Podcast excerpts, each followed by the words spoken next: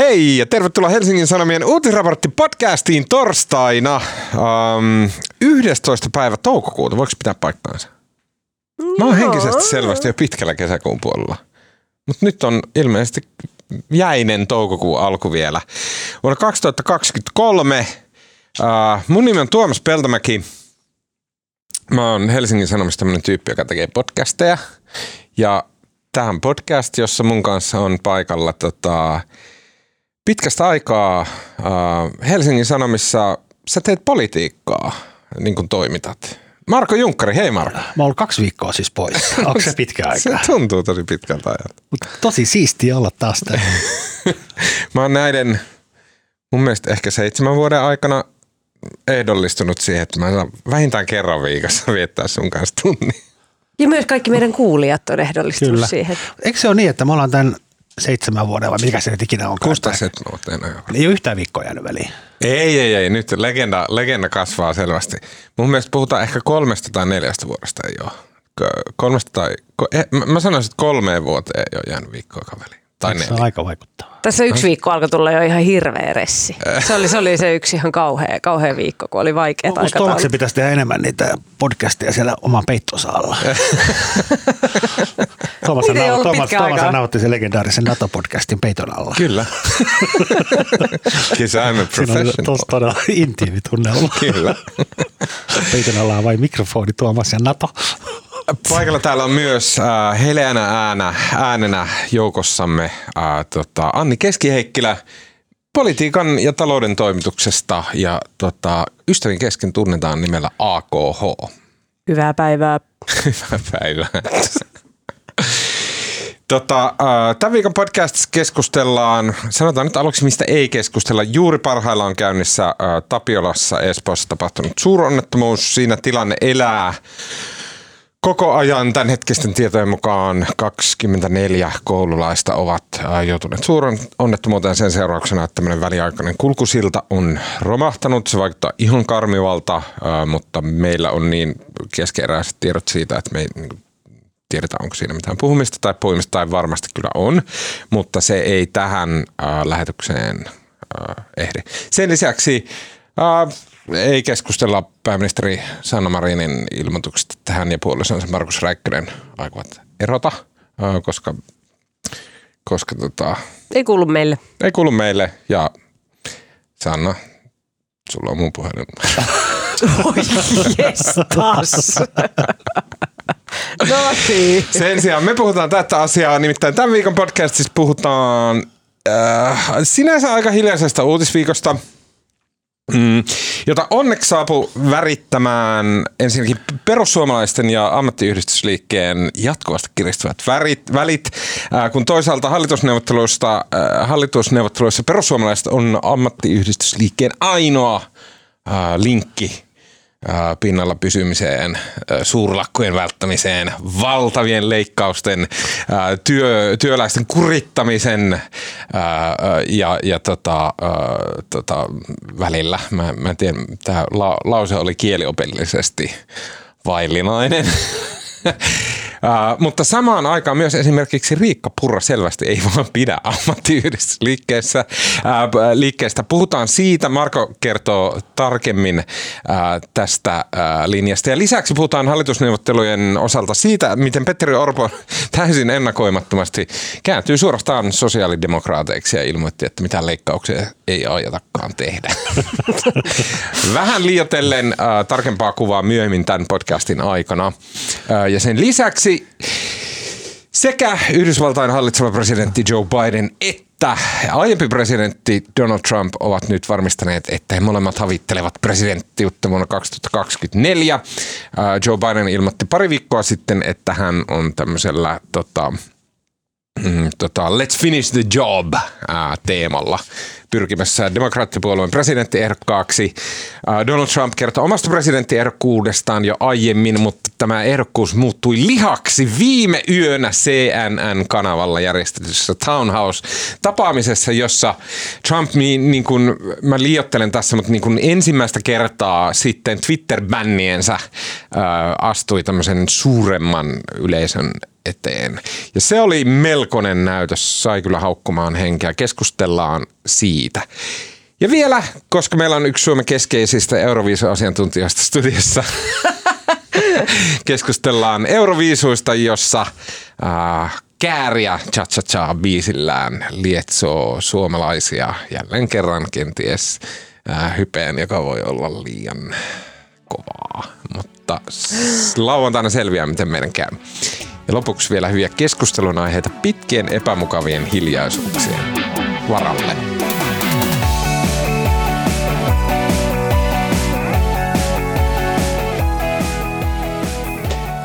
Okei, um, hallitusneuvottelussa tilanne on se, että musta tuntuu, että se niin kuin päivittäinen seuraaminen on liiottelua.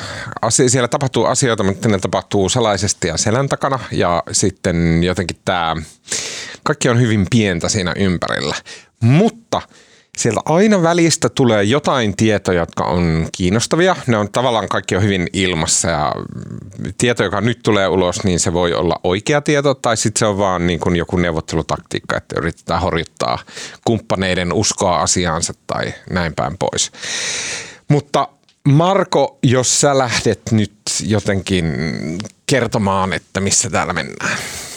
Joo, lähdetään, toi mitä sanoit, pitää ihan paikkansa. Ja siis yleensä hallitusneuvottelut vuotaa kuin seula ja varmaan nämäkin tulee vuotamaan, mutta tota, tässä vaiheessa tota, vuotoja on tullut yllättävän vähän. Sieltä on ollut muutamia uutisia saatu tavallaan se, että tämän sopeutus 2 plus 2 plus 2 ja sitten tämmöinen soteen puuttuva miljardi, mutta aika vähän ja kertoo osaltaan siitä, että A, että siellä ei oikein vielä varmaankaan mitään päätetty, se on ihan alkuvaiheessa ja B, niin, niin tässä koska Näistä neuvottelevista puolueista niin oikeastaan kokoomus on se, joka perinteisesti on vuotanut kuin seula ja nyt kun se vetää neuvotteluita, niin se ei ehkä vuoda samalla tavalla ja siellä on tiettyä epäluottamusta. Että siellä on niin kuin, vuotoja on tullut aika vähän.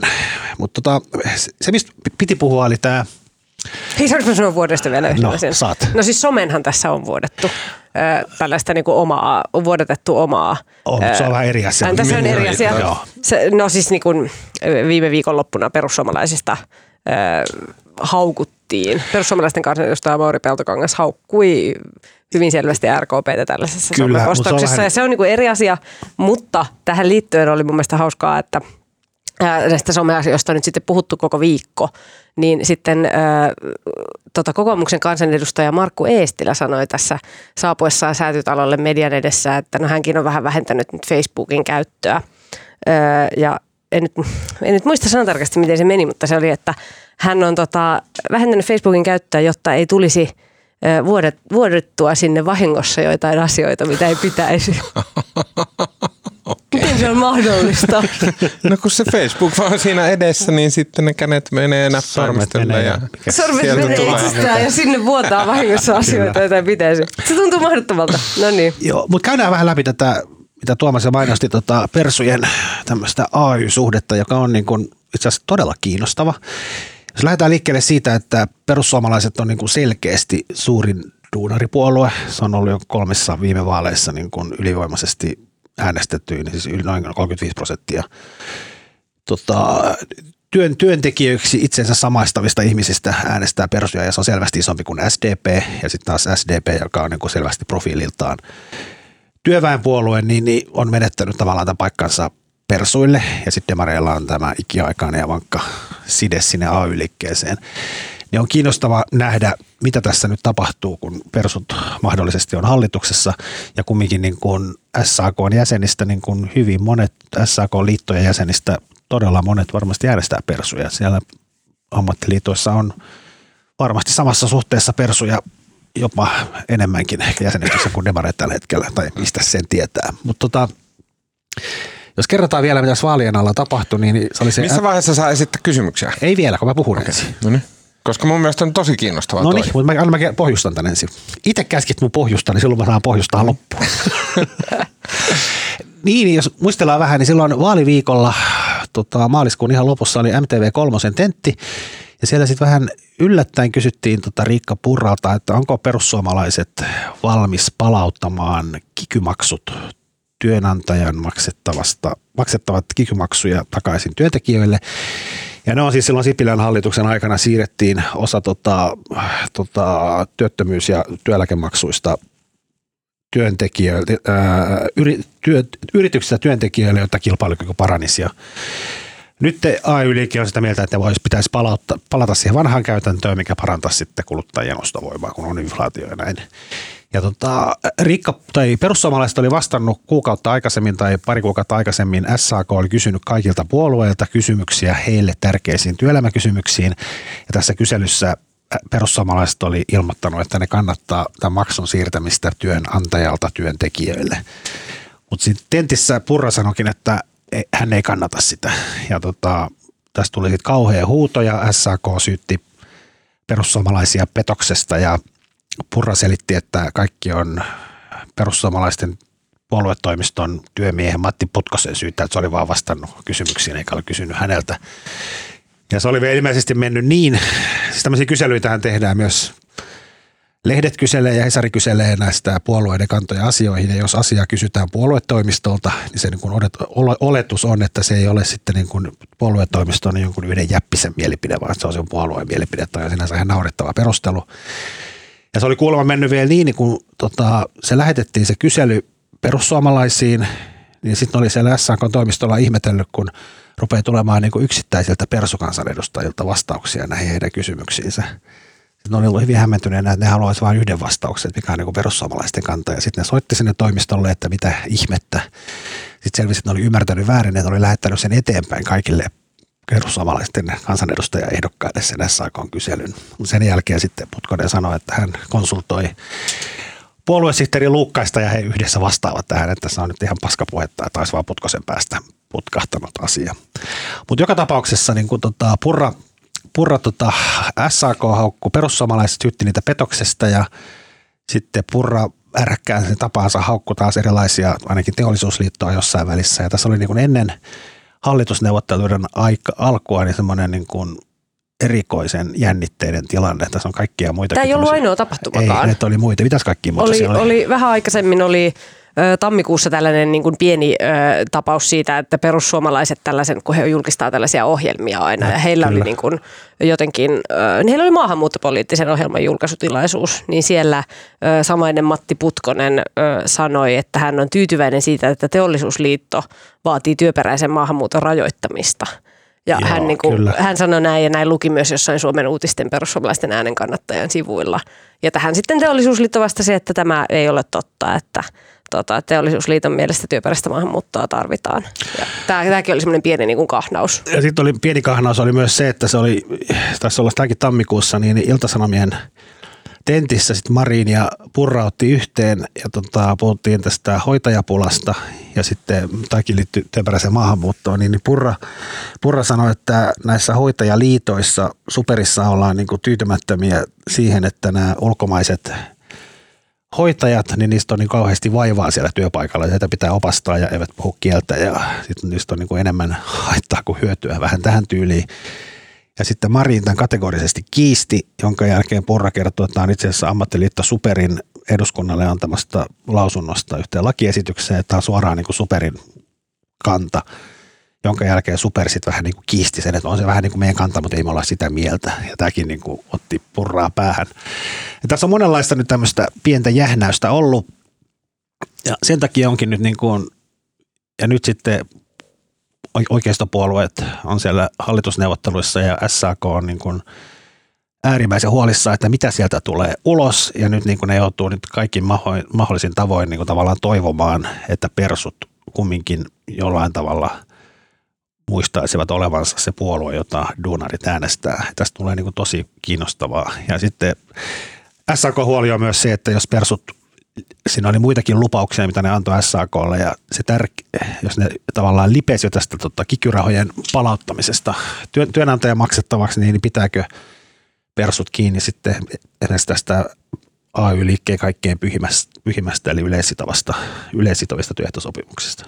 Tästähän myöskin väännetään siellä hallitusneuvotteluissa, koska halutaan lisää paikallista sopimista. Eli tästä tulee tosi kiinnostavaa nähdä, miten SAK ja tai AY-liikkeen ja persujen suhde etenee lähiviikkoina. Lopetan alustukseni tähän. Ja niin kuin on mainittu ehkä tässäkin podissa aiemmin, että ju- juuri näistä työasioista siellä on nimen- nimenomaisesti Matti Putkonen ö, Ja vielä, sopimassa. kyllä, ja se on nimenomaan, Matti Putkonen istuu tota, hallitusneuvotteluissa on niin kuin kahdeksan tämmöistä, oliko kahdeksan pääpöytää? Joo. Ja sitten joka pöydässä on niin kuin neljä, useita alapöytiä.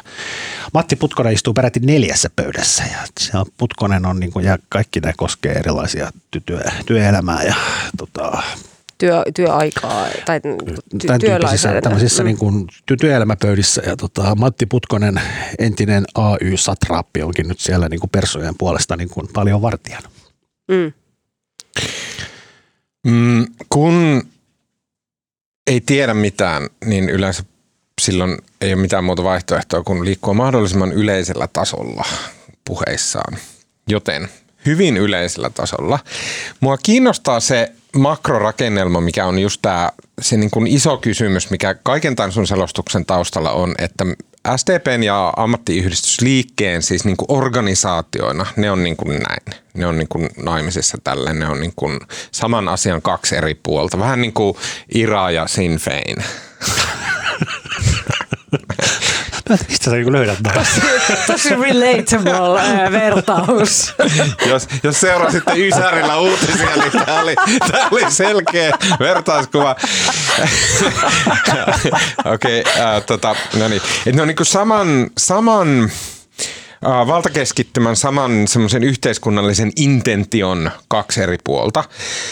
Uh, ja sitten, uh, mutta mut kun se fiilis on se, että se on, niin kun, se on organisatorisesti näin, se on niin kuin paperilla näin, se on historiankirjoissa näin ja se on tavallaan jossain yhteiskuntaopin kirjoissa näin.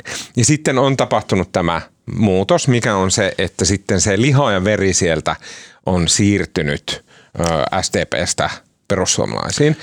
Ja sitten se taas tuntuu, että miten se voi miten se voi olla, että se ei näy selkeämmin ammattiyhdistysliikkeen toiminnassa?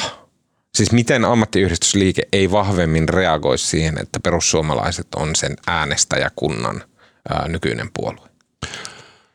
No eihän se nyt pelkästään ole. No se on ehkä toi niin kuin, toi niin kuin S tai AY-liikkeen ja SDP niin kuin ikiaikainen kytkös on edelleen olemassa, mutta se ei ole enää ehkä samanlainen kuin se oli joskus takavuosina, että siis Eero Heinäluoma oli SDPn puheenjohtajana silloin, milloin se nyt ikinä olikaan, tota, tota, 2000-luvun alkupuolella, 2007 se oli, 2007 se luopui, ja kun milloin, se, milloin Heinäluoma oli puheenjohtaja, katoppa säkkiä. Niin Heinäluoma oli kumminkin entinen AY-toimija ja silloin ne suhteet oli läheiset. Hänen jälkeen tuli Jutta Urpilainen, joka oli niin selvästi etäämpänä SAKsta. Antti Rinne sitten taas, joka syrjäytti Urpilaisen, ehkä palautti sen semmoisen AY-kytköksen, mutta siis Anna Marin ja mä uskon, että hän taas voinut vähempää kiinnostaa mikään kuin AY-liike. Että ne, ne suhteet oli aika etäiset ja muistan kuuleeni jossain vaiheessa, kun tota, myös palkansaajapuolen johtajat harmittelee, kun ei ne saa audienssia koskaan pääministeriltä. Että kyllä se, on niin kuin, se suhde on muuttunut etäisemmin. Katoit se Googlesit se jo Heinäluoma. Eero Heinäluoma oli SDPn puheenjohtaja vuosina 2005-2008. No niin. Öö, niin. Tota, Mutta onhan, onhan, niin kun, onhan just nimenomaan, niin kun, että on siinä vähän ollut sellaista, että he joutuu, niin kun, tai ammattiliitoissa täytyy nyt niin kun tiedos, kyllähän niin he tiedostaa sen, että niin kun, ö, äänestäjien poliittiset kannat on muuttunut ja niin kun, että Kyllä. vähän niin kun tasapainoilee sen, sen kanssa ja niin kuin esimerkiksi tässä, tässä teollisuusliiton ja perussuomalaisten välisessä kahnauksessa siinä, siinä pielessä esimerkissä, niin ei, teollisuusliitto ei kuitenkaan mitenkään vahvasti myöskään ollut työperäisen maahanmuuton puolella, vaan he eivät suhtaudu kielteisesti tähän. Mm. Niin kuin, että se, kyllä siinä oli ja oli silloinkin niin kuin heidän kommenteissaan myös sellainen tasapainoilu, että niin kuin, tollaisiin asioihin vähän niin kuin ottamasta kantaa. Joo, ja sitten vielä ehkä kiinnostavaa on se, että, niin kun, että vaikka perussuomalaiset on iso, isoin työväenpuolue, mutta onhan se kumminkin perussuot on koko ajan niin kun katsoo arvokarttoja niin lipunut enemmän oikealle. Ja niin kun siinä on tapahtunut muutos, miten perussuomalaisten äänestäjät mieltää itsensä. Että vuonna 2011, kun tuli tämä ensimmäinen jytky, niin silloin niin kun hyvin suuri osa persujen äänestäjistä niin kun määritteli itseensä vasemmistolaisiksi. Mutta sitten se on muuttunut, se on vähentynyt joka vaalissa ja nyt se on tota, en muista prosenttilukuja, mutta yhä suurempi osa perussuomalaisten äänestäjistä ää, mieltää itsensä oikeistolaisesti ajattelevaksi. Se ei, ne voi silti olla duunareita, mutta se niin kuin tavallaan persuja ei ehkä, niin kuin, persuäänestäjät eivät ole ehkä niin vasemmistolaisia nykyään kuin oli ennen. Mm.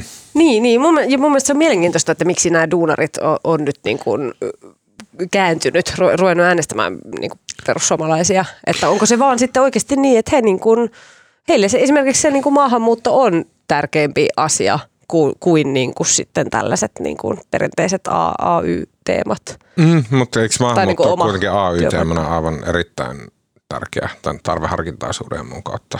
Kyllä se siellä J- joo, no. mutta ihmiset ei ehkä mielestä samalla tavalla oman, niin kuin, omaan työpaikkaan liittyväksi. Mm.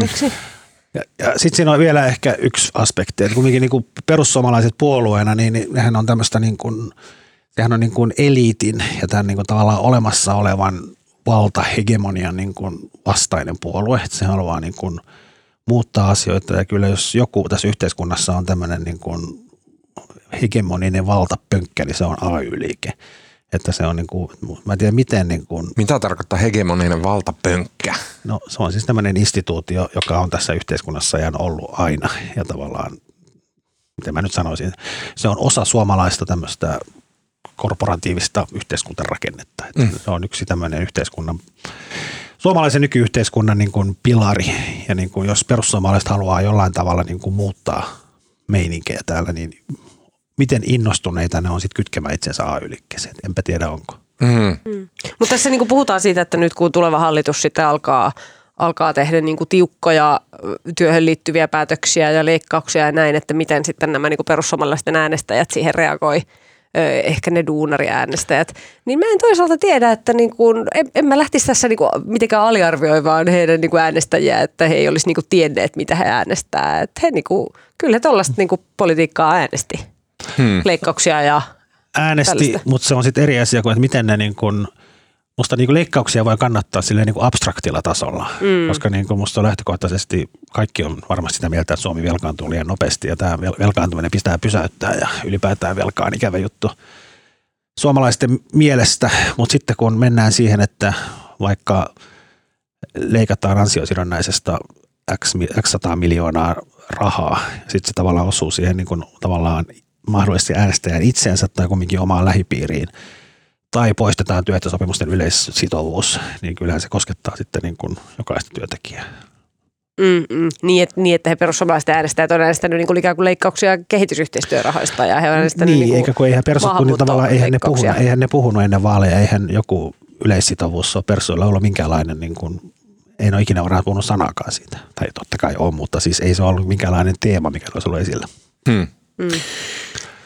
Okei. Okay, uh, Sun pitää kuulostaa innostuneemmalta.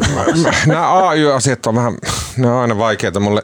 Siis mä en sano, että ne on niin merkityksettömiä tai mutta kun niissä on joku semmoinen tosi iso abstraktiotaso, mistä mä en saa kiinni, ja se on jotenkin siinä, että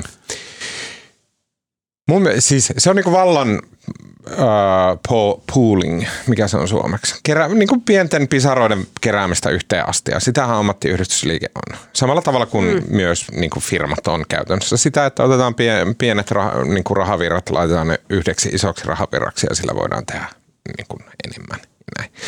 Ja sitten, että jos ammattiyhdistysliike on niin kuin tietyn ihmisryhmän tapa koota voimansa yhteen ja sillä tavalla käyttää enemmän vaikutusvaltaa, niin sitten se on se perusmekanismi, niin mulla on niin semmoinen tosi epämääräinen kuva, että onko ammattiyhdistysliike sellaisena kuin se nyt on Suomessa, niin toteuttaako se tätä, että onko ammattiyhdistysliike edes se keino, millä sanotaan vaikka raksajampat tai putki, putkiukkelit jostain perätornialta pystyy käyttää vaikutusvaltaansa suhteessa politiikkaan. Mä en tiedä. Vai onko ammattiyhdistysliike, että se ajaa ammattiyhdistysliikkeen asioita, että se ajaa niin kuin tietyn vähän eri porukan asioita kuin tämä duunari nykyään on. Ja sitä kautta sitten duunarille olisi ehkä selkeämpää vaan protestoida ja vastustaa äänestämällä perussuomalaisia.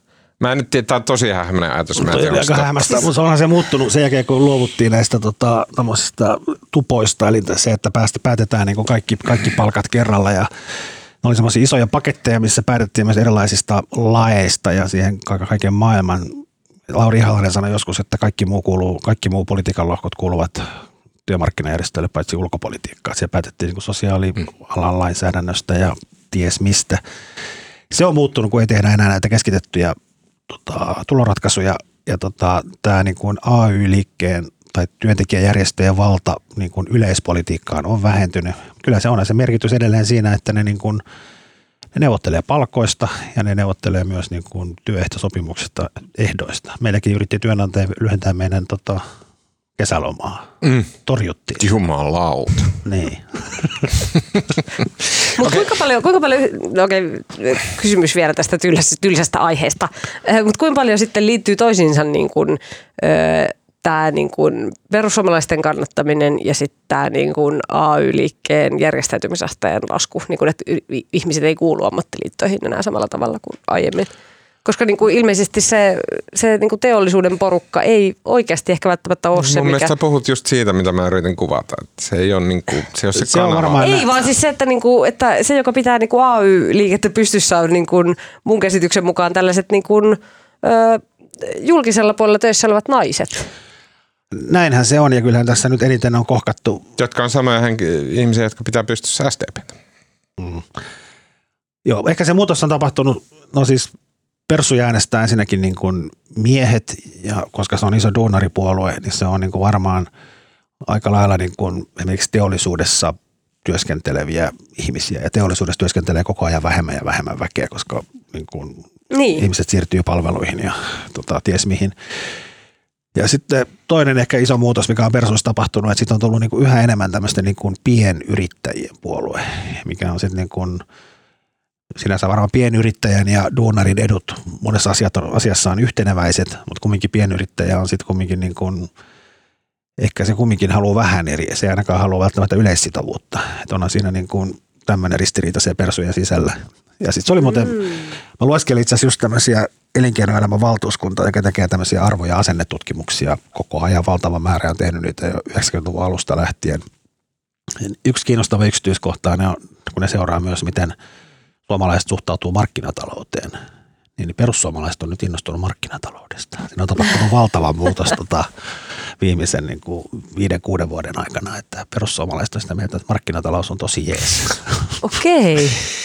Kiinnostavaa. Ihan, Munkin, lyhy- munkin mielestä se on ihan jees. lyhyesti vielä, puhutaanko siitä, että Petteri Orpo äh, jotenkin tuntui peruuttelevan meillä ainakin siis äh, armoitettu politiikan tietämme ja kollegamme äh, Teemu Muhanen kirjoitti todella mielenkiintoisen jutun, joka liittyi näihin Petteri Orpon tota, lausuntoihin liittyen näihin tota, äh, tota, näihin Sopeutustoimia. Sopeutustoimiin, kyllä. Että, ja Orpon sanomisten ydin oli siinä, että näitä sopeutustoimia ei suorilla ää, leikkauksilla aiotakaan toteuttaa Kokonaan. kokonaan. Ja näin. Ja sitten tästä ää, Teemo kirjoitti mahtavan analyysin, jossa hän, hän, hän vähän niin kuin, en nyt sanonut suoraan, mutta silleen, että, että niin kuin sanoi, että tämä merkitsee jotain. Tämä merkitsee, että nyt on Orpo lähtenyt liikkumaan. Joo, ehkä se on niin kuin siinä ehkä pääpointti oli se niin kuin ristiriita ennen vaaleja siellä vaalikeskusteluissa, kun se Petteri Orpo jotenkin puhui siitä valtiovarainministeriön virkamiestyönä tehdystä niin kuin leikkauslista muistiosta niin kuin, vähän niin kuin raamatun uudesta testamentista, että se on niin kuin pyhä kirja ja Hän meni jopa yhde, vaalien jälkeen yhdessä infossa toteamaan, että täytyy olla VMn verifioimia sopeutustoimia. Kyllä, Ratif, ratif, ei kun verifioimia. Kyllä, ja nyt niin kuin tavallaan se, se valtiovarainministeri on halunnut näitä 6 miljardin sopeutustoimia, on esittänyt ja kokoomus sanonut, että ne tehdään ja jopa enemmänkin, sanoi Orpo tänään. Mutta kumminkin se valtiovarainministeriön viesti on ollut se, että niin kuin, tota, sopeutusta voi tehdä siis tota, korottamalla veroja tai leikkaamalla menoja tai sitten lisäämällä, lisäämällä kohottamalla työllisyyttä, mikä johtaa siis verotulojen kasvua ja näin. Mutta tota, VM-viesti oli se, että tästä pitäisi valtaosa hoitaa leikkauksilla, koska muuten se 6 miljardia ei toteudu ja Teemu tulkitsi varmaan ihan oikein, että eilen toi Orpo himmaili tätä asiaa ja oli sitä mieltä, että talouskasvu hoitaakin tästä ison osan eikä tarvitse leikata yhtään niin paljon. Mutta tänään taas Or- Orpo palasi siihen, että pitää leikata yli 6 miljardia. Niin, te, mulla oli siinä kaksi, kaksi vaihtoehtoista niinku tota, sy- syytä tälle, että joko niin kun Orpo on oikeasti peruuttamassa tästä tai sitten hän, hän tota, vähättelee näitä tulevia leikkauksia. Mikä on mun mielestä niin kun jännä niin kun taktiikka, että kannattaako niitä leikkauksia tässä kohtaa. Onko se oikea taktiikka, että nyt vähätellään sitä, että minkälaisia leikkauksia on tulossa? Mutta tämä on kyllä tosi, mä luulen, että siellä niin kuin, tässä on niin kuin hauska ristiriita, kun jotenkin Orpo kauhean urheasti koko ajan sanoo, että menee todella hyvin ja talousraami on kunnossa ja tota, työt etenee, mutta sitten se kaikki vähän, mitä siellä tihkuu että siellä on niin kuin, jotenkin kaikesta ollaan eri mieltä, niin kuin lähtien kehitysyhteistyörahoista, mitkä persut haluaa viedä nollaan ja RKP haluaa korottaa. Mutta sitten sen lisäksi niin kuin, jos tavallaan, että jos halutaan nostaa työllisyyttä noin mittavasti, niin se vaatisi niin kuin dramaattisia toimia, muun muassa ansiosidonnaisen leikkaamista ja muiden etuuksien rajuja leikkauksia, mutta sitten olen ymmärtänyt, että ei perussuomalaiset ole valmiit niin kuin leikkaamaan ansiosidonnaista yhtään mitään. Ne voi porrastaa sitä, mutta kokonaissummaa ei saa leikata. Niin mä en tiedä, niin kuin mistä ne meinaa sitten kahmia nämä säästöt. Mm. Okei, okay, mulla on tyhmä kysymys, mutta siis Petteri Orphan sanoi vaalikamppailu aikana koko ajan, että – Uh, nämä ei ole siis leikkaustoimia, mitä kokoomus on tekemässä. Ei pelkästään. Se, se, mä siis luulen, että se, se, se hoki vaan, hän hoki sitä niin kuin, koko ajan, että... leikkaatte, leikkaatte, leikkaatte ja Orpo sanoo koko ajan, että ei, no, ei, Se on ei, kaksi ei. eri asiaa. Se, se puhuu niin. näistä indekseistä. Se puhuu siitä, kun etuudet, niin on tämmöinen indeksi päällä, että ne nousee, niin nostetaan joka vuosi inflaation. Ei se ollut mikään indeksileikkaus, mistä puhuttiin. Toimittajat sanoi koko ajan Orpolle kaikissa haastatteluissa, että, että mistä te leikkaatte, mistä te leikkaatte. Ja Orpo sanoi koko ajan – että nämä heidän kuule, kuule, tämä kuuden miljardin luokka, niin se ei tarkoita leikkauslistoja, että nämä on sopeutustoimia ja ne sopeutukset tehdään niin, jotenkin muuta. Siinä oli kyse Näin. ehkä siitä, että se 6 miljardia, että siis nimenomaan sopeuttaa voi muutenkin kuin leikkaamalla. Niin, ja VM on niinku arvioinut, että puolet on mahdollista tehdä muuten kuin leikkaamalla, mutta Orpo koko, koko ajan vetosi siihen, että nämä ei ole niinku mitään puhtaita leikkaus. Joo, joo, mutta se nyt on ihan höpötystä. Niin, eli siis, siinä on leikkauksia. Niin, kyllä, eihän, mut, eihän mut, ikinä sanonut, että ei tulla leikkaamaan yhtään ei, ei, ei, ei, ei, mutta että sitä koko ajan sanottiin Orpolle, että te ajatte leikata ja Orpo koko ajan sanoi, että ei ajata leikata. Ja nyt Orpo sanoi edelleen, että me ei ajata leikata, niin miksi se nyt on siis niin iso merkki jostain? Se no, ei se ole sanonut, hän on sanonut, että ei, ei ole kuutta miljardia leikkaamassa, se on totta. Mutta ei varmasti hän, hän on musta ainoastaan sulkenut pois, että koulutuksesta ei leikata, kaikki koulutuksesta ja eläkkeestä, kaikki muut. Onko, onko edes sanonut tuota koulutusasiaa ihan noilla sanoilla? Ei. Koulutus oli erityissuojeluksessa. Joo, niin. Puolustuksesta ei mm. leikkaa varmasti. Joo. Niin. Hmm.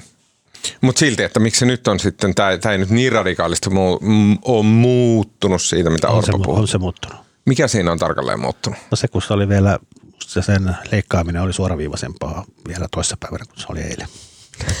tämä on, onko tämä nyt just tätä, että kun siellä ei, sieltä ei oikein tihku juuri mitään julki, niin, tämä niin sitten niin kuin, täytyy lähteä siihen, koska niin kuin... mm. Uh, Okei, okay. mm, mennäänkö eteenpäin Atlantin toiselle puolelle, jossa ei puhallella muniin, vaan siellä mennään täysillä eteenpäin.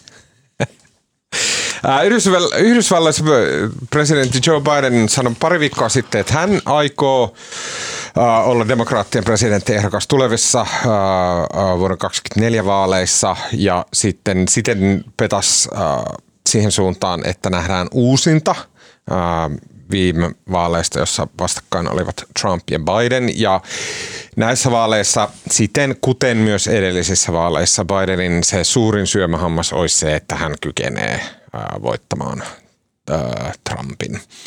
Ää, tota, mm, Bidenin ää, teema oli Let's finish the job, eli että saatetaan loppuun tämä tota, mm, hänen kautensa ja siitä sen aikana liikkeelle laitetut äh, demokraattien mielestä mahtavat, mahtavat meiningit. Ja sitten Trump äh, puolestaan tällä viikolla astui ensimmäistä kertaa pitkiin pitkiin aikoihin äh, kansalliselle estraadille CNN järjestämässä tämmöisessä town hall äh, tilaisuudessa. Ja Trump esitteli siellä tota, vaaliteemaansa – join me in this trip to hell. eikä, eikä, ei oikeasti noin, mutta, mutta siis se Trumpin äh, town hall, joka siis oli viime yönä, äh, se oli tosi, tosi, tosi, tosi uh, mä en sano, että kaoottista, mutta se oli niin räiskyvää ja se oli niin semmoista. Se oli niinku ehtaa Trumpia, mutta hämmästyttävästi se oli mennyt vielä monta kertaa syvemmälle sinne Trumpismiin ja sinne niin kuin totaalisen, mä, mä sanoin, että totaalisen, mutta mä en ihan tarkoita sitä, koska mun mielestä se ei ollut ihan niin irti tältä planeetalta kuin, kuin esimerkiksi niin kuin somereaktiossa annettiin ymmärtää, mutta se oli silti, se oli niin räiskyvää ja se oli niin törkeetä ja se oli niin semmoista äärimmäistä se Trumpin puhe, osittain täysin semmoista niin kuin psykedeellistä folio niin kuin 5G meininkiä ja osittain sitten vaan silleen niin kuin todella törkeätä esimerkiksi, mitä hän kohdi, ko, tota, kohteli tätä Caitlin Collinsia, joka oli sen tota, tilaisuuden toimittaja. Um, niin, siis mäkin ihmettelin, että, että onks, onks tämä, johtuuko tämä vaan siitä, että hän on ollut niin, kuin niin pitkään pois meidän tästä. En muista katsoneeni Trumpin haastattelua niin pitkään aikaa, että oliko se näin huurunen aina. Niin. Mutta ei se kyllä ollut näin huurusta meninkiä. Niin kuin. Mäkin luulen, että kyse oli siitä, tapahtunut. että se on mennyt syvemmälle. Että se on se January 6 on selkeästi semmoinen, mikä on lähtenyt viemään, viemään sitä meininkiä niin kuin tosi, tosi jotenkin vainoharhaiseen suuntaan. Ja sitten ehkä se niin kuin tietenkin nämä muistikuvia, mutta mä muistelen, että se niin esimerkiksi se vaalituloksen kieltäminen ei ollut ihan niin järjestelmällistä ja ytimekästä silloin, kun se tapahtui se itse vaalien aikaa. Että sekin on, niin kuin, se on lujittunut se kieltäminen nyt äh, myöhemmin. Mä oon kyllä vähän eri mieltä. Siis, siis tavallaan ehkä huurusta joo, mutta siinähän oli kumminkin niin kuin, tavallaan se on kumminkin showta. Ja sitten tässähän niin kuin, varmaan isoin poliittinen kysymys Jenkeissä on tämä abortti tällä hetkellä. Ja niin kuin Trump on henkilö, joka on niin kuin republikaaneista kaikkein eniten syyllinen siihen, että tämä aborttia ruvettiin kieltämään tai mahdollistettiin sen kieltäminen eri osavaltioissa. Se ratkaisi noin välivaalit silloin viime syksynä, koska tämä herättää niin kuin monissa ihmisissä niin valtavaa raivoa.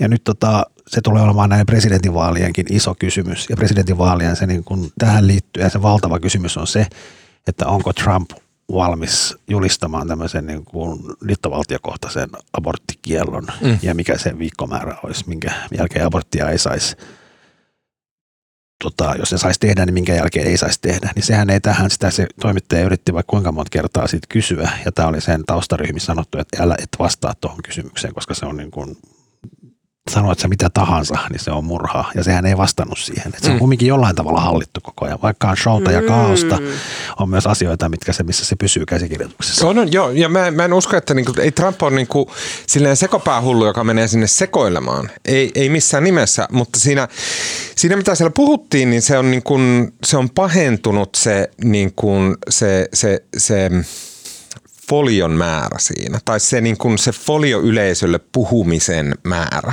Joo, et, on, et jos on. aiemmin tavallaan sanat osoitettiin silleen pääasiassa normaali-ihmisille ja sitten siinä oli mausteena vähän folio, niin nyt osa, niin pitkiä pätkiä siitä puheesta osoitetaan suoraan niille folioihmisille. Ja niin kuin, ei varmaan pidä avata, mutta folio on niin kuin koronadenialistit, ää, tota, mitä siihen nykyään. Se on tavallaan, se on tässä niin kuin vuosien saatossa ja niin kuin se porukka on löytänyt toisensa. Siihen Siellä on niin uskovaiset koronadenialistit. Siihen liittyy Suomessa tämmöinen niin kuin digitaalinen henkilöllisyys ja kaikki tämmöinen digi-asiakin. Niin se on, se on, se on jännä, se, sekin oh, teema. Okei. Okay. Ai niin kuin joku sähköinen henkilökortti. Niin, Joku tämmöinen paranoidi. Niin. Kaikki, kaikki tämmöinen niin paranoidi ajatteli, a, ajattelun niin kuin on kietoutunut siihen saman porukan ympärille. Ja sille puhutaan tosi paljon, koska se on tosi merkittävä osa Jenkeissä. Äh, kun tämä Town Hall äh, tota, mm, oli käyty läpi, niin se, se reaktio sille ilmeisesti CNN myös omissa piireissä eli niiden järjestäjän puolella oli aika tyrmistynyt, mutta varsinkin somessa tietenkin Trumpin vastustajat lähti maalaamaan tätä, että oli aivan absoluuttinen katastrofi tämä, että CNN on ylipäätänsä antanut Trumpin, Trumpille tämmöisen platformin. Suurimmaksi ongelmaksi nostettiin se, että Trump sai lasketella siellä ihan mitä huvittaa. Et siellä tuli vale, valhetta toisen perään semmoisella sarjatulella, että äh, se, äh, toimittajat ei pystynyt siihen puuttumaan, koska se olisi ollut toivoton tehtävä, että sun olisi joka sana pitänyt erikseen äh, analysoida heti sen perään, kun Trump on näin sanonut. Mutta hän sanoi esimerkiksi tätä äh, election was rigged homma, eli siis että viime presidentinvaalien todellinen voittaja ei ollut Biden, vaan se oli hän. Hän sitä niin kuin usein siellä toisti. Äh, samoin hän sanoi, että tota, hän niin kuin heitteli kaikkea tämmöistä, että, että tota, miten Jenkkien vaalijärjestelmässä äh, niin me ei tiedetä, ketkä siellä äänestää. Että meillä pitäisi olla paremmat niin kuin henkilöllisyystarkastukset ja näin, mikä ei pidä paikkaansa. Että siellä on henkilöllisyystarkastuksia. Äh, tota, sitten hän palasi tähän Hunter Bidenin äh, laptopin äh, tota, siihen, että Jenkkien omat ähm, tiedustelupalvelut sanoivat, että tämä Hunter Bidenin laptop-tarina, niin se on todennäköisesti venäläisten salajuoni, mitä se ei sitten myöhemmin ollutkaan. Äh, tota, sitten hän hyvin, hyvin paljon vähätteli tätä January 6 eli tammikuun kuudennen päivän mm, mellakkaa sanoi kaikkea, että tota, siellä oli hyvin niin kuin rakastavalla meiningillä ihmiset liikenteessä ja tota, ää, ää, että tota, No hän sanoi myös, että, että a couple, uh, muutama uh, rider, eli tota, mellakoija, niin ehkä uh, lähti vähän lapasesta ja näin, uh, tota, mikä oli aika jotenkin hyvin paljon. Joo, sitten oli hauska. Mä, tota, New York Timesissa oli juttu, että siis tota, Joe Biden – esikuntinen katsoi tätä siellä, oli, oli lentokoneessa, kun ne katsoi tätä keskustelua. Se oli jatkuvasti tuuletti siellä, että niin kuin, tota, aivan mahtavaa, että hän, niin kuin, tästä sai, niin kuin, ne sai niin paljon materiaalia nyt erilaisiin vaalikampanjoihin. Ja tässä oli, siinä oli, siis Trump hän, hän sai tuomioon siitä, että hän oli ahdistellut sitä naista silloin joskus Joo. 20 vai 30 vuotta sitten. Joo, ja tuomio tuli tällä viikolla. Ja 5, 5 miljoonan korvaukset, sitten hän haukkui sitä, että se on jotenkin hullu se nainen siellä tilaisuudessa. Joo. Ja sitten se oli tämän, tämän, tämän se, ei se, se ei saanut raiskauksesta ei, tuomiota, se oli ahdistelusta. Mutta sitten hän oli siinä... Raiskauksesta kuul... syytettiin, mutta vapautettiin. Sitten hän oli siinä kuulusteluissa, sitten hänet oli, kun häntä kuulusteltiin, tai kuultiin ennen tätä oikeudenkäyntiä, niin, niin hän oli muistellut, niin, muistellut sitä niin kuin Hollywood Access, niitä nauhoituksia, missä hän oli tota, tämä Crab by the Pussy yeah. juttu. Hän oli taas edelleen, hän oli sanonut siinä kuulusteluissa, että tämmöistä se on, että rikkaat saa tähän tälleen saa kouria naisia, miten haluaa ja naiset tykkää siitä. Se oli sanonut tämän siellä kuulusteluissa ja hän toisti sen tuolla, sanoi, että näinhän se on. Se toisti sen siinä Town Hallissa. Joo, että näinhän se on Oliko ollut miljoonia vuosia. Joo. Joo. Jopa noin miljoona vuotta Mutta, sitten okay. hän sanoi. Joo, niin tässä Näin demokraatit jo, niillä on jo valmiina pari ekaa mainosta, että se ne vaan toistaa Trumpin sanoa. Okei, okay. ja mä en nähnyt tuota, okei, okay, voitteko selittää mulle, kun siis toi on yksi, mikä mua on vaivannut tosi paljon siinä Jenkkien tavassa keskustella. Se alkuperäinen se Access Hollywood-teippi, niin se oli Trump oli semmoisessa bussissa ja se oli keskustelemassa semmoisen jonkun tyypin kanssa – joka oli muistaakseni toimittaja. Mutta tuottaja tai joku tuottaja, joo, sen, sen Access Hollywoodin tuottaja, muistaakseni. Joo, Mutta kuitenkin oli... se ei ollut haastattelutilanne, vaan se oli niinku kaksi tyyppiä bussissa, vähän niin kuin ehkä tappamassa aikaa. Ja niillä oli mikit päällä. Niillä oli mikit päällä. Ja sitten Trump sanoi siinä yhteydessä, että jotain uh, grab them by the pussy. Joka oli, ja sit siitä lähti semmoinen keskustelu, että se oli niinku tämmöistä locker room talkia. Ja siis niinku tyhmää ja niinku, e, e, tälle näin, mutta näin. Sitten Jenkki mediassa se myöhemmin morfautui semmoiseksi, että sanottiin, että Trump oli sanonut, että on täysin ok raiskata naisia tai jotain tälleen. Että se niinku morfautui semmoiseksi keskustelu, että se otettiin niinku se niinku, semmoinen niinku mauton, mauton lausahdus otettiin silleen, että hän tarkoittaa, että ketä tahansa naista saa ottaa sille tussusta kiinni, näin mikä ei pidä paikkaansa. Mutta Jenkeissä siitä ruvettiin puhumaan niin kuin Trump, Trump con, niin kuin condones assault on women, jotain tälleen näin. Ja mä oon pitänyt sitä esimerkkinä siitä, että, että, niin kuin, että, että media ei ihan toimi niin kuin sen pitäisi Jenkeissä. Mutta ilmeisesti mä oon ollut tosi väärässä – jos se kerran nyt tässä palasi siihen. Se sanoi, niin hän, hän ei palannut tässä, vaan se palasi siinä tähän oikeudenkäynnin näissä Oh, häntä, okay. häntä oli siis, hän ei ollut oikeudenkäynnissä paikalla, mutta häntä oli ennen sitä oikeudenkäyntiä tämän naisen asianajajat olivat haastatelleet hänet tätä oikeudenkäyntiä varten. Just. Hän oli kysynyt tästä Hollywood Access-nauhoista, koska se nyt liittyy hänen, miten hän suhtautuu naisiin ylipäätänsä.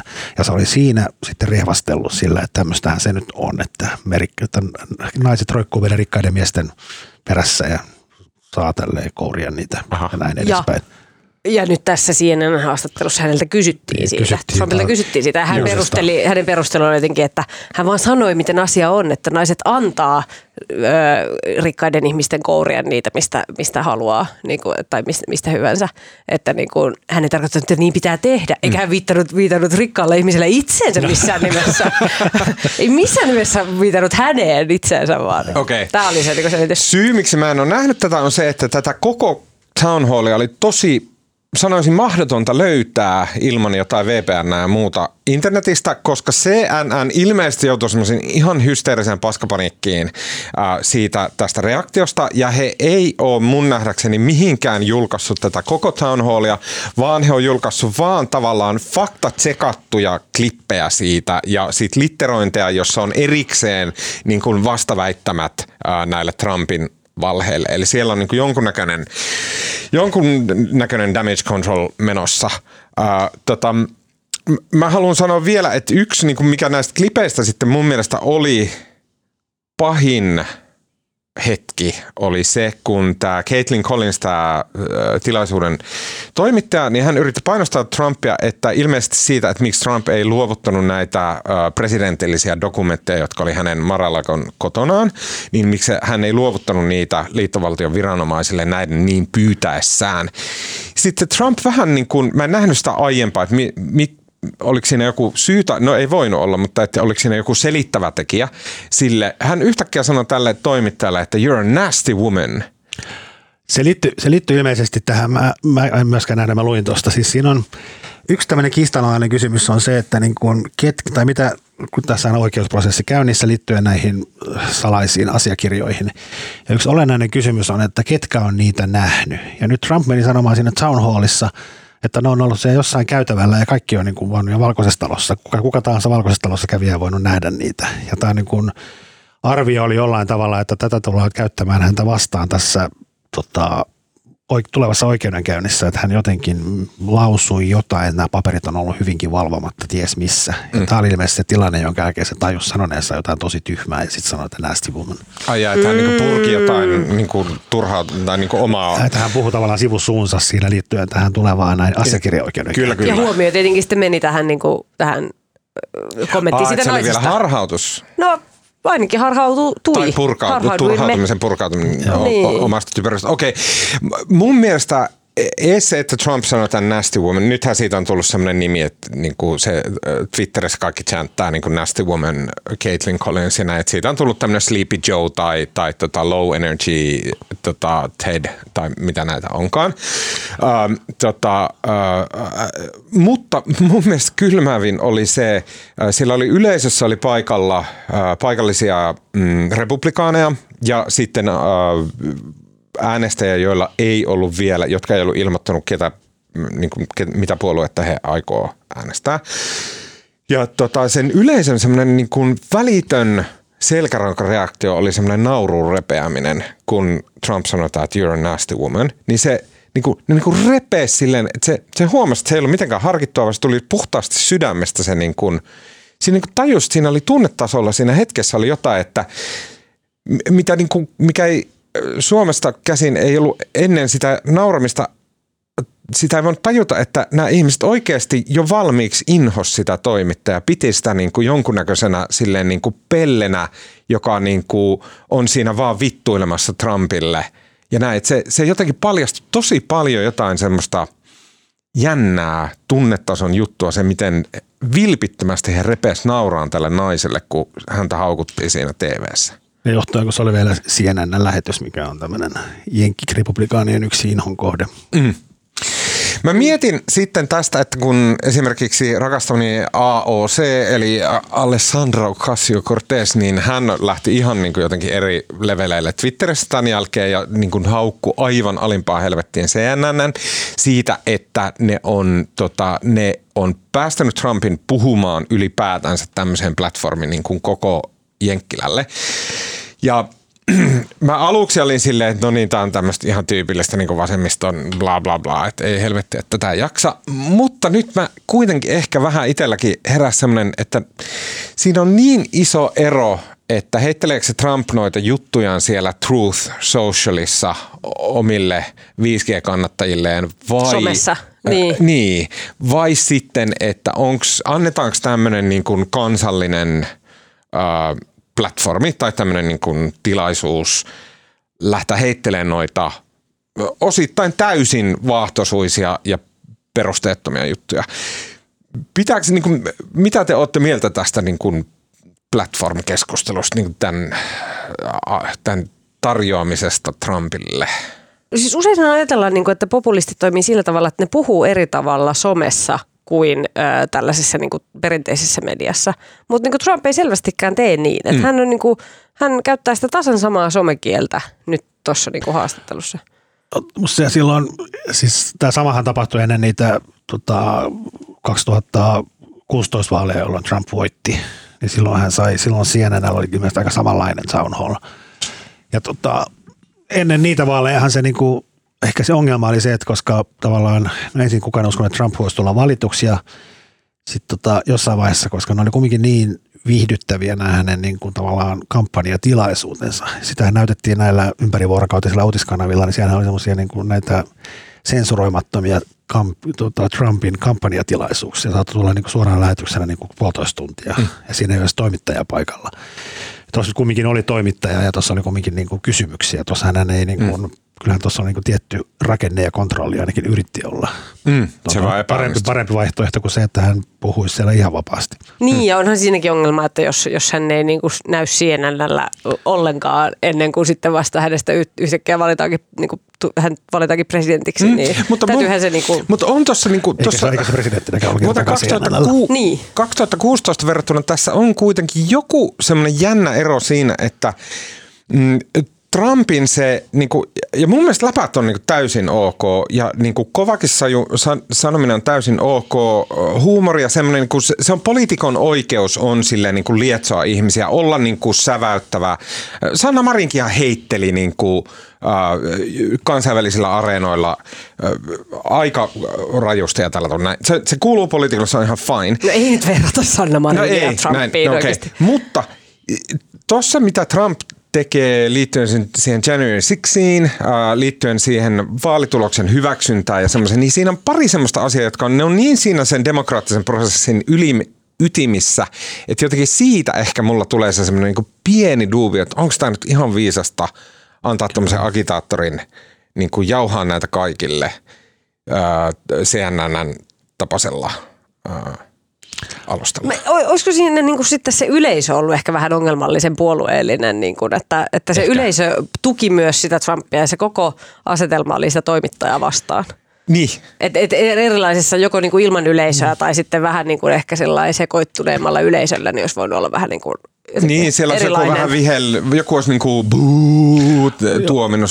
Ehkä. Tasapuolisempaa. Niin. Mutta hu- huvittavinta tässä kaikessa on se, että niin kuin, miten niin kuin Amerikka, joka on niin kuin valtava maa, ja itse tässä puhuttiin Tommi Niemisen kanssa just lounaalla, että niin kuin, miten on mahdollista, että sieltä tulee niin kuin maailman parhaat urheilijat ja tiedemiehet Joo. ja se valtava tämmöinen niin kuin kyky puuli, mikä se maa on. Mm. Niin. Miten se löytyy niin kuin ne samat poliitikot, niin kuin, siellä on Clinton tai Bush tai niin kuin Trump tai Biden ja samat tyypit kiertää vuosikymmenestä toiseen. Miksi ei löydä ketään, oma nyt oli uusi, mutta sekin valittiin kaksi kertaa. Miksi ei sieltä löydy ketään muita? Ja tuleehan tuosta seuraavasta presidentinvaalista niin kuin ihan käsittämätön. Kaksi tämmöistä vanhaa gubbea, jotka kilpailee siitä, että kumpaa inhotaan vähän vähemmän. Että Biden on super epäsuosittu ja Trump on vielä epäsuositumpi. Toi on ihan ja skaba on sitä, että kumpi on niin kuin vähemmän paska. Että mä... se on niin kuin, mikä vaali se on. Mm. Mä oon iloinen, että sä ja Tommi Nieminen myös niin kuin ihmettelette tätä, koska et, niin kuin, että te, myös te viisaat ihmiset ihmettelette, koska niin kuin, mä oon myös ihmetellyt tätä. Mä oon ajatellut, että onko tämä... Niin kuin... Ennen ylätasoa mä haluan kysyä vielä yhden asian. Se, että se reaktio tuohon Trumpin uh, town halliin oli tosi vahvasti se, että missä on faktatsekkaus. Tosi vahvasti, että niin siellä tuli semmoista paskaa lauset toisensa perään ja että miksei nämä toimittajat hoitaneet työtään tai ja sitten myös ehkä annettiin se, että toimittajat ei kyenneet hoitamaan työtään, koska sitä, sitä niin kuin soopaa tuli niin paljon. Ja sen jälkeen just tämä CNN se niinku paniikkistrategia oli se, että joka ikinen murunen, mikä sieltä tulee, niin faktat sekattiin ja mitään silleen ei sellaisenaan enää julkaistu. Mutta miksi Tämä on ehkä enemmän tämmöinen hajatelma, mutta miten mun mielestä se faktatsekkaus kuulostaa niin vuodelta 2010 jotain. Se kuulostaa tosi passeelta semmoiselta niin kuin, se kuulostaa joltain, minkä taakse piiloudutaan, koska se itse duunin tekeminen olisi vielä vaikeampaa. Jotenkin se on niin kuin, musta se kuulostaa... Sehän on se itse duuni. Ei mun mielestä, ei, siis faktatsekkaus silleen, että aa, nyt käymme nämä lauseet läpi ja katsomme, että onko ne jotenkin objektiivisesti totta tai ei, niin se on, niin kuin, se on väärä tapa lähestyä asiaa, koska monet niistä asioista, mitä sanotaan, ne on tavallaan totta, mutta sitten konteksti puuttuu tai, tai että ne on totta tietyllä tavalla ajateltuna, tietyllä tavalla ei. Yksi esimerkki, mm, esimerkiksi uh, tota, Trump sanoi tällä tavalla, että ää, ää, liittyen NATOon, että I got them to put up hundreds, ja siis puhutaan näistä siis Naton jäsenmaksuista, tämä 2 prosenttia, mitä NATO-maat ei maksa. Ei ole jäsenmaksu, vaan että kuinka no, paljon pitää oma puolustusbudjetti I got them to put, put up hundreds of billions of dollars that they weren't paying under Obama and Bush and all of these other presidents, näin sanoi Trump. Ja sitten CNN tässä niin vähän paniikkimoodissa laittaa tämän, että this is misleading. While European NATO members' defense spending did increase under Trump, their spending had been increasing before he took office, including under Obama. Okei, okay. ja sitten tälleen näin, että se on niin kuin, kirjaimellisesti se ei ole niin kuin Trump sanoi, mutta – kaikki me esimerkiksi muistetaan ihan hyvin, että se, että kun Trump tuli ja sanoi silleen, että niin kun NATO lakkaa olemasta ja teidän täytyy maksaa tämä koko paska itse, niin sillä oli hillitä vaikutus Euroopan maissa. Se oli, niin se oli todella merkittävää, mitä Trump silloin teki. Jotenkin sen niin kuin tälleen faktatsekkaaminen Trumpia vastaan, niin se ei, niin kuin, se ei voi näyttää Trumpin kannattajan silmästä hyvältä, että CNN tekee tämmöistä niin nitpicking ää, tota, faktatsekkailua. Mm, no kai se voi mennä yli, mutta siis ky- kyllä siinä oli oikeasti todella paljon oli, oli. Joo, joo, oli, oli. Siis, niinku. joo, joo, siis hirveästi. Siis, kyllähän mekin tehdään faktatsekkausta niin Mutta mä nyt tässä vähän, vähän vastustan. Ja... Mun mielestä se, se on, se on niin kuin liian helppoa.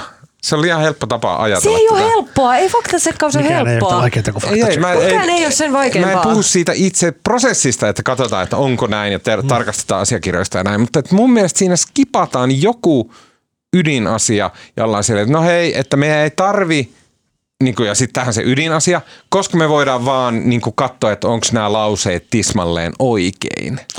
Mutta se on vähän kaksi eri asiaa. Musta tuostakin mm. tilaisuudesta tosta tehty, on tehty niin monta analyysiä ja sitä on niin kuin, tavallaan puitu niin kuin yleisellä tasolla. Ja musta nämä tämä faktatsekkaus on kumminkin, niin kuin, eihän se ole se niin kuin ainut asia, mitä tehdään, tai edes se pääasia, vaan jos sitä tehdään tuossa ohessa, niin se on musta vähän niin kuin semmoinen niin kuin työkalu Mm. Niin, niin ja siis, niin kuin perusduunia, että pitääkö faktat paikkaansa vai ei. Niin, ja jos, jos niin kuin toimittajat ei sitä osoita niistä poliitikkojen puheista, niin kuka sitten? Niin kuin toiset poliitikot, mutta sitten miten niitä voi uskoa niin kuin keskenään. Että se on niin kuin tosi tärkeä Me toimittajan tehtävä. sun näkemys. Mm. Mennään eteenpäin. Joo. Eurovisui. Uh, Okei. Okay. Tota, Anni. Jes, jes, jes. Äh, ajatteko katsoa lauantaina Eurovisut? Todellakin. Kyllä. Uhu, katsoitteko tiistaina semifinaalin? Kyllä. Mä katsoin tota Foodista, mutta mä itse asiassa se just, mä käänsin just silloin, kun toi kääri. Mä näin sen kääriän esityksestä puolesta. Mm. puolet. Mä katselin kyllä ennemmin tota Manchester City Real Madrid, Madrid-matsia. Ai, ai, ai. Champions öö, voidaan öö, aloittaa käymään läpi sitä tiistain esitystä. Mm. No. Öö, tota, no mit, mites teidän mielestä? Mä voin kohta kertoa oman mielipiteeni, mutta miten kääriällä meni? Mä näin vaan puolet siitä biisistä. No millainen se puolis loppupuolisko Eikö se alkupuoli ole parempi? Eikö se ole? No, no, kokonaisuus, niin. No, ei kyllä, mä oon, mä oon kääriä, musta kääriä on ihan mahtava. Mä oon silloin ihan alusta lähtien, musta on ollut jotenkin mahtava biisi ja siinä on jotain niin absurdia siinä hahmossa. Ja musta mä oon suuri fani. Kai se meni ihan hyvin, mutta mä en osaa sitä, laulu meni kai vähän pieleen taas, mutta niin. Joo. Joo. Sama. Mun mielestä se, mä, mä en ollut nähnyt aiemmin kääriä, mä olin kuullut sen biisin, mutta mä en ollut nähnyt aiemmin. Tota, äh, se oli kyllä mainio ja mun mielestä siinä esityksessä oli siinä oli just oikealla tavalla sitä huumoria ja semmoista niin överiyttä, mikä siinä biisissäkin on. Mä eniten pelkään sitä, että se biisi ei aukee, koska ne sanathan on ihan mahtavat. Se on niin kuin paras kuvaus ryyppäämisestä, mitä on ikinä kirjoitettu. Ja tota, mä, mä niin vaan pelkään, että joku kreikkalainen mummo ei ihan saa kiinni siitä mm. pinakoladan niin eri sävyistä just siinä lyrikassa. Mo- monissa, tota, tai suurimmassa osassa niin kuin muissa Euroopan maissa ei ole myöskään niitä mahtavia käännöstekstityksiä, mitkä Suomessa niin, on Euroviisuissa. Että se niin mun niin mielestä on hyvä, oikein. että se, se, se tota esitys niin kuin tuki tosi vahvasti tätä niin kuin tiettyä absurdiutta, mikä siihen biisiin kuuluu. Mm-mm. Siis joo, se laulu oli niin kuin No, silloin ihan aluksi UMKssa, niin se laulu meni yllättävän hyvin. Ja mua se silloinkin vähän jännitti ja se oli niin kuin tosi hyvä. Nyt sitten tässä niin kuin ennen Euroviisuja on tullut klippejä harjoituksista, kaikista kerraaliharjoituksista, mitä ne on siellä vetänyt. Ja se on ollut aika niin kuin surkeeta. Ja sitten tuli sieltä raporttia, että ilmeisesti jotain korvamonitoriongelmia oli – Ää, mutta siis Kääriä itsekin tiedostaa, että se laulu ei ole kauhean hy, niin kuin, se ei ole hänen vahvuus missään nimessä. Mm. Mutta niistä kaikkien tähän nähden niin tiistaina meni niin kuin mun mielestä ihan ok. Kyllä. Et olihan se niin kuin, tota, Ruotsin Loreeniin verrattuna, niin se on aika niin kuin epäreilu vertailu, että niin kuin Loreenilla on niin jotenkin, se on aivan järjettömän hyvä laulamaan. Mutta se meni ihan hyvin ja se esitys on ihan jees. Ja musta Kärjän biisissä on parasta se, että se niin kuin – on niin kuin vessataukobiisin vastakohta. Et se ei niin kuin, kun Euroviisussa on aina vessataukobiisejä, siis niin kuin, että se kestää niin, niin kuin jumalattoman kauan ja sitten joku tulee joku hidas balladi. hoilaus jostain kuoleman Niin, niin pakko mennä niin kuin vessaan ja jakapeleen.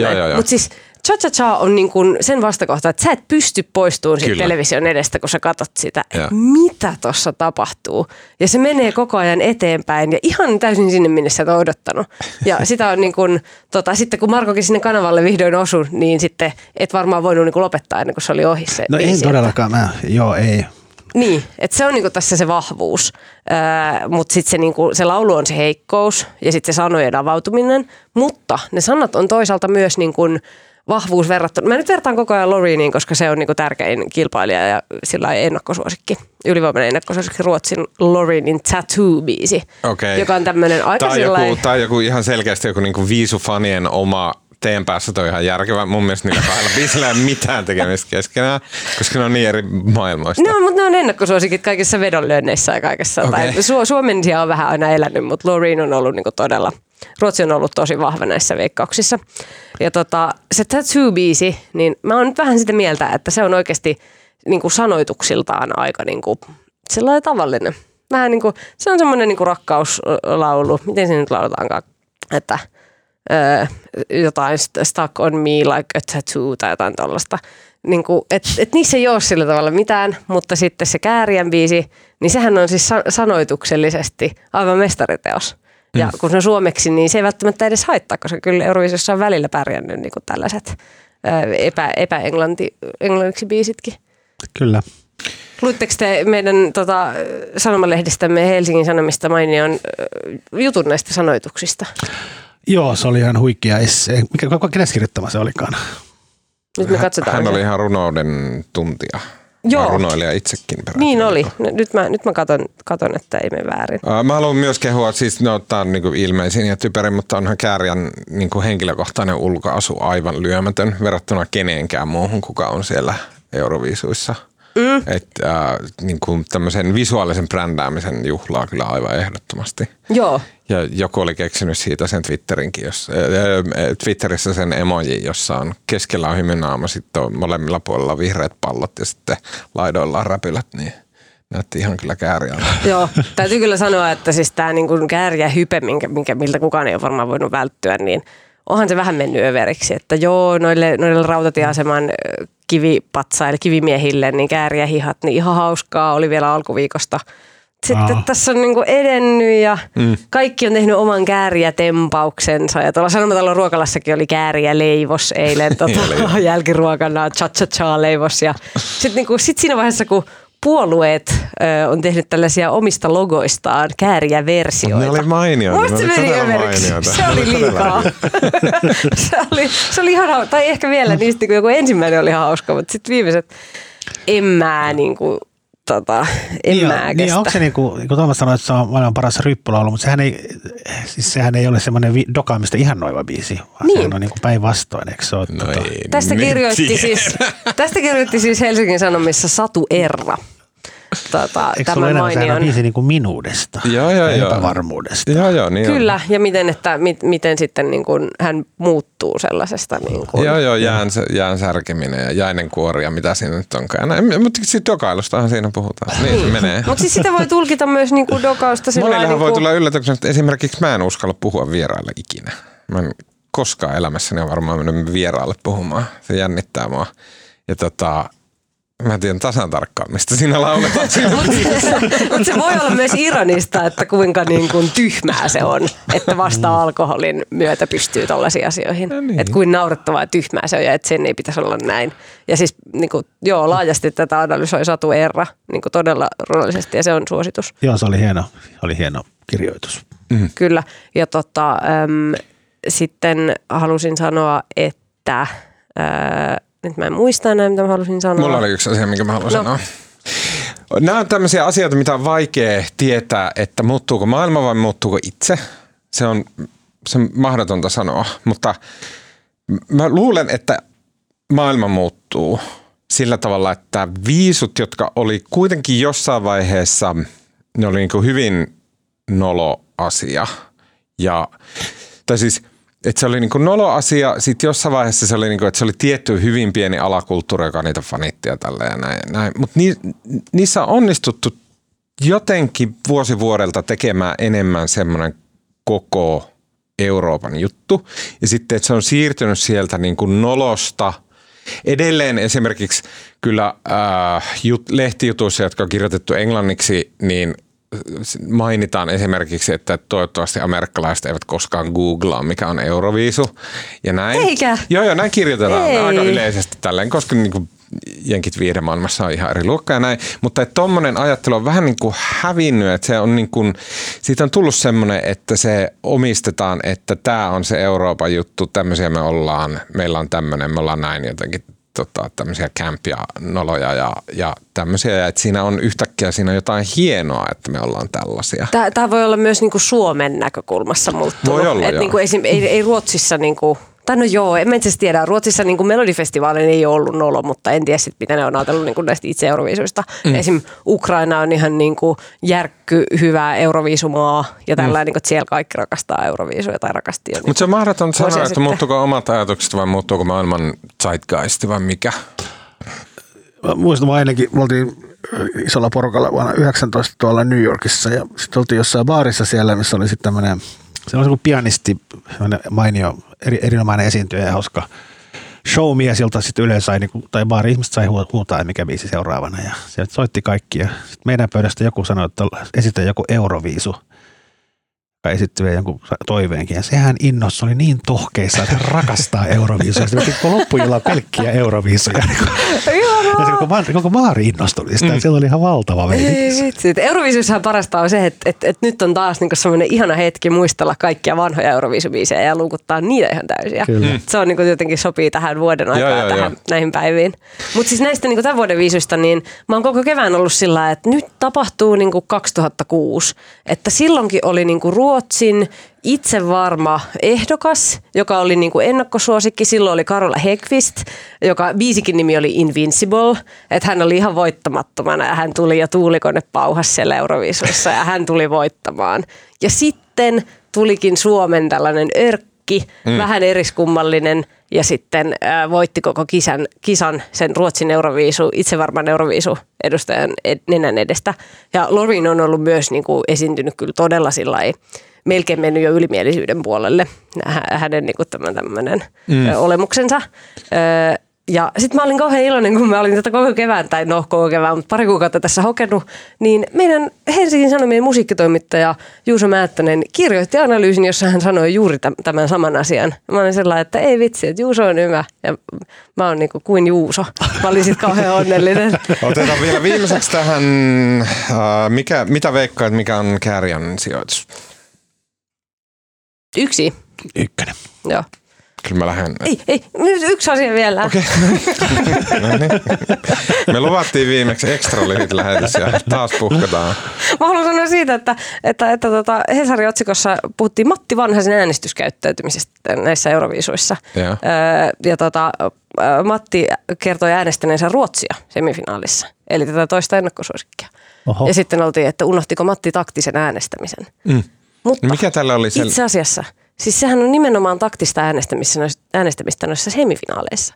Että kun semifinaaleissa ö, sieltä pääsee tietty määrä maita jatkoon, ja, ja eikö silloin kannattaa äänestää, kun ei voi omaa maata äänestää, niin kannattaa äänestää sitä, joka tota, mm, on varma jatkoon menijä.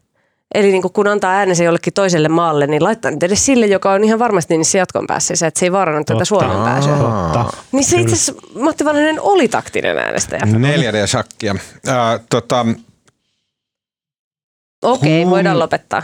kun tota, lauantaina mm, laitatte vihreitä kuulia, ää, Oi mitä, ei. niitä, mitä kaikkea niitä on? Juodaan pinakoladoja. Pina cola- coladaa, sitten mi, äh, on- mitä vihreätä on? Onko jotain vihreät puuroa? En mä tiedä, onko mitä vihreitä asioita, mitä voi kattaa pöytään. Mutta ainakin tota, Oksennusta. Vi- vihanneksia. Viinirypäleitä. selleri. Limejä. Ja sitten otatte juomaksi tota, snapsit minttuviinaa. Eikö se ole vihreätä? On. Niin tota, Ei ole edes. eikö? Valko, no kirkasta. Kirkasta niin onkin. Tota, no siinä tapauksessa Fernet Brancaa ja, ja tota, tai Jägermeisteria. Hmm. Ja sitten olette ehkä kutsuneet Viisusturion sinne ja oottelette lähetystä ja jollain pitää tämä hiljaisuus nyt täyttää, niin millä jutuilla mm, Viisufaneja ää, viihdytätte? No mulle tuli tästä äskeisestä mieleen, kun Matti Vanhanen jotenkin saapui ajatuksiin, niin, niin ke- kertoisin semmoisen... ystävä Matti Vanhanen. Niin, kyllä. Ja tuota, kertoisin semmoisen iloasian, että tuota, Matti Vanhanen on saapunut TikTokkiin Oho, ja tekee siellä videoita. Wow. Niin tota, äh, hän, hän tota, sanoi, että kyllä täältäkin ö, oli video Verstaalta ja että kyllä täältäkin vähän politiikkaa kommentoidaan vielä. Ja tota, saako esittää tosi tyhmän kysymyksen? Niin.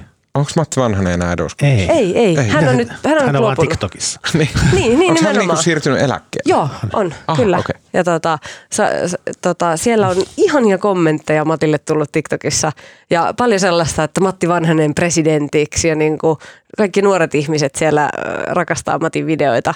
Okei. Niin tota, ö, mä suosittelen seuraamaan Matti Vanhasta TikTokissa. Hyvä Matti. Ihanaa. Marko. Tota, mä voisin kehua, mä rupesin vähän niin kuin sattumalta katsomaan. Tämä oli tuolla Apple TVssä. Jostain syystä mulla näkyy se, vaikka mä en ikinä maksanutkaan. Maksaako se Apple, Apple TV muuten? Maksaa se, mutta mun mielestä ne puskee jotain semmoinen puolen vuoden ilmaiskokeilua. No, muuten en mä kuin- ikinä maksanut. Se näkyy mulla. Mä rupesin katsoa semmoinen, semmoinen tota, sarja kuin Slow Horses. Hitaat hevoset. Mhm. Aivan mahtava. Se on tota, se kertoo, se on siis tota, tämmöinen agenttitarina, englannista, kertoo MI5in tämmöisestä yksiköstä, johon pannaan kaikki luuserit. Sitten jos niin kuin agentti sössii oikein kunnolla, niin sitten sijoitetaan, sijoitetaan tota, hänen asuinpaikakseen tulee tämmöinen yksikkö, missä kaikki muutkin on luusereita. Ja sitten se on tota, sitä vetää semmoinen, sen yksikön johtaja, johtajasta esittää tota Gary Oldman, semmoinen aivan karsea ukko, joka vaan piereskelee ja kaivaa nenää ja haukkuu niitä alaisia luusereiksi ja kiusaa niitä kaikin mahdollisin tavoin. Ja sitten tota, sit se kertoo, mitä vähän niin kuin sattuman kautta, sitten on nyt kaksi kautta tullut, mä katsoin sen ensimmäisen, tämä joutuu tämä niin luuseriyksikkö sitten kumminkin niin ratkaisemaan jonkun äärimmäisen vaikean ja vaarallisen agentti tämmöisen selkkauksen ja kaikki menee käytännössä ihan päin helvettiä koko ajan, mutta loppujen lopuksi ratkaisee sen. Tämä on niin semmoinen puoli, tämä on niin tämmöinen musta komedia. Ja sitten kumminkin tämä niin kuin maailman ilkein ja inhottavin ja epämiellyttävin yksikön pomo, niin pohjimmiltaan sillä on kumminkin hyvä sydän ja se tykkää niistä alaisista, jota se pelkästään, pelkästään hyvin alatyylisesti koko ajan haukkuu, mutta se pohjimmiltaan kumminkin diggaa niistä. Se on tosi mainio sarja Ah, ja Gary Oldman on kyllä yksi parhaista. se on loistava näyttelijä ja se vetää tuossa, se näkee, miten se nauttii joka hetkestä, kun saa olla niin veemäinen kuin mahdollista. Hauska sarja, se on vähän niin kuin parodiaa, että se ei ole, niin kuin, se ei mikään, se ei ole mikään komedia, mutta tota, semmoista niin kuin lievää parodiaa agenttisarjoista. Tosi hauska, suosittelen. Slow Horses. Okei. Okay. Uh, mä uh, muutama viikko sitten puhuin uh, tässä samaisessa kohdassa tämmöistä New Yorkerin toimittajasta kuin Jill Poor ja olen jatkanut hänen töihinsä tutustumista. Nyt viimeksi kuuntelin tämmöisen podcast-sarjan kuin The Evening Rocket.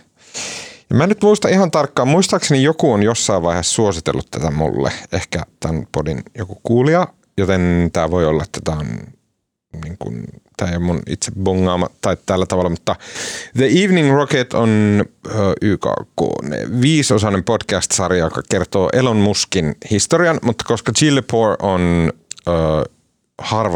Harvardin historioitsija, niin hänellä on aivan niin vinkeät näkökulmat Elon Muskiin, että mitä Elon Musk itse asiassa tarkoittaa, mitkä on ne niin kuin ideologiset ja aatteelliset ja sosiologiset syyt, jotka johtaa semmoisen ihmisen kuin Elon Musk ja sitten Silikon väliin ja kaikkeen tällaiseen.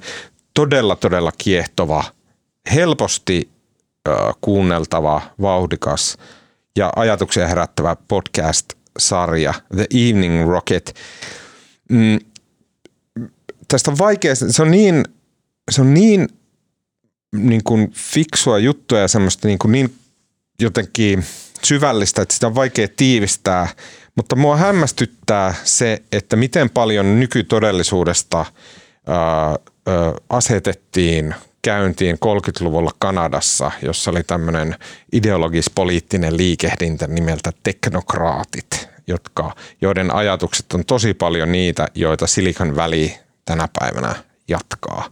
Ja siitä esimerkiksi juttua tota, mm, The Evening Rocket podcast, sieltä pitää mainio Jill Lepore.